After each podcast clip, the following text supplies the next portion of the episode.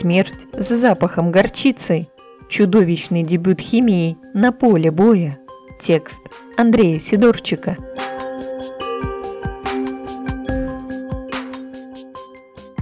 Слушай истории, слушай истории, слушай истории. Первая мировая война стала чудовищной мясорубкой, которой доселе не видело человечество. Пустив в ход новейшие средства умерщвления, страны-участницы конфликта увидели, уничтожение врагов можно осуществлять в промышленных масштабах. Пытаясь добиться решающего перевеса, воюющие стороны поставили себе на службу и химиков. Однако первые опыты в этом направлении вовсе не были направлены на убийство. Раздражающие свойства газов хотели использовать только для деморализации противника и ослабления его воли к сопротивлению. Но такая тактика результатов не приносила, и остатки гуманизма покинули немецкий генералитет. Принятая еще в 1899 году Гаагская конвенция запрещала применение боеприпасов, единственное предназначение которых – отравление живой силы противника. Однако в Германии нашли выход. Камнем преткновения воюющих сторон стал Ипрский выступ, территория в районе бельгийского городка Ипр, где, согласно планам немецкого командования, должен был быть осуществлен прорыв оборонительных линий противника. В действительности же эта территория превратилась в зону кровавых позиционных боев, которые растянулись на 4 года. При крайне незначительном продвижении в ту или иную сторону Участники конфликта теряли убитыми и ранеными десятки и сотни тысяч человек.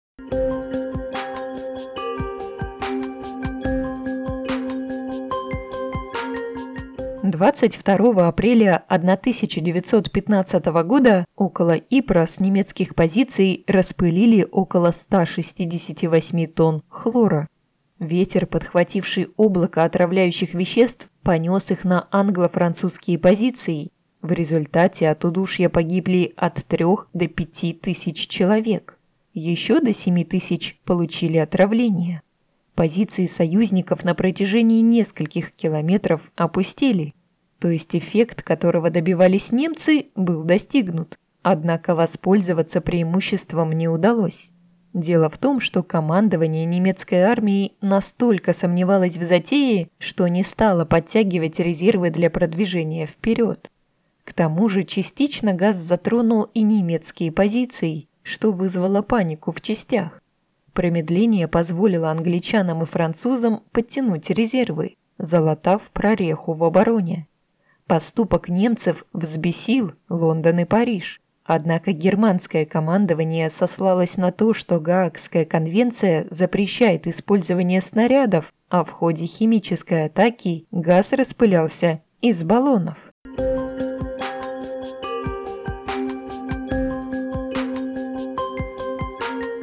Газобаллонные атаки продолжались и дальше, хотя и не приносили желаемого стратегического результата.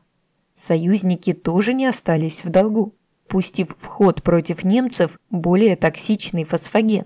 Одновременно обе стороны занялись разработкой средств защиты, и к 1917 году армии более или менее научились бороться с опасностью удушающих газов. В 1913 году, когда военные стратегии только строили планы будущей войны, в одной из химических лабораторий приключился инцидент. В результате случайного падения колбы с синтезированным газом серьезное отравление получил английский ученый Ганс Кларк. Работавший с ним немец Герман Фишер доложил об этом случае немецкому химическому обществу, обратив внимание, что поражение коснулось не только органов дыхания, но и кожных покровов. Через три года немецкие химики Ломель и Стейнкхоп получили задание довести газ, отправивший в больницу Кларка, до возможности боевого применения. Так, на вооружении германских войск появилось отравляющее вещество, первоначально названное «Лост», по первым буквам химиков, создавших отраву.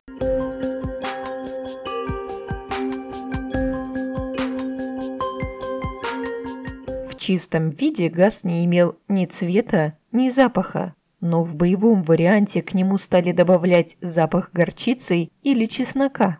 Именно поэтому у нового отравляющего вещества появилось еще одно название – горчичный газ.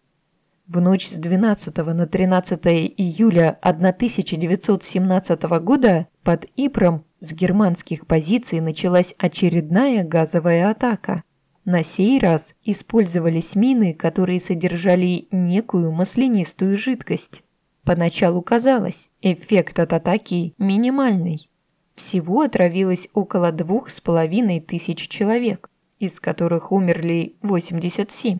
Но потом выяснилось, горчичный газ крайне коварен. При поражении кожи эффект от отравления наступает постепенно. Язвы разъедают кожные покровы, превращая человека в инвалида. Поражение глаз приводит к временной слепоте, а в некоторых случаях и к устойчивой потере зрения. Врачи обнаружили кумулятивный эффект от горчичного газа. Люди, казалось бы, оправившиеся от отравления, спустя некоторое время снова начинали испытывать симптомы бронхолегочных заболеваний, превращаясь в итоге в инвалидов.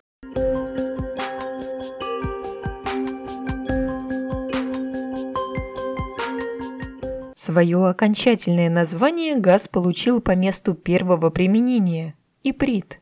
Германское командование, несмотря на то, что стратегического перевеса достичь не удалось, сочло эксперимент удачным. Производство иприта поставили на поток, посчитав, что он позволяет выводить из строя значительное число живой силы противника. Оценили эффект иприта и союзники, также приступившие к накоплению запасов этой отравы. А разработчики средств защиты поняли – Теперь необходимо прикрывать тело человека полностью. Иприт оказался одним из самых популярных боевых отравляющих веществ. Накопление его запасов разными странами продолжалось вплоть до 90-х годов прошлого века, когда вступление в силу Конвенции о запрещении химического оружия окончательно поставило его вне закона что не мешает периодически использовать иприт, захваченный на военных складах, террористам.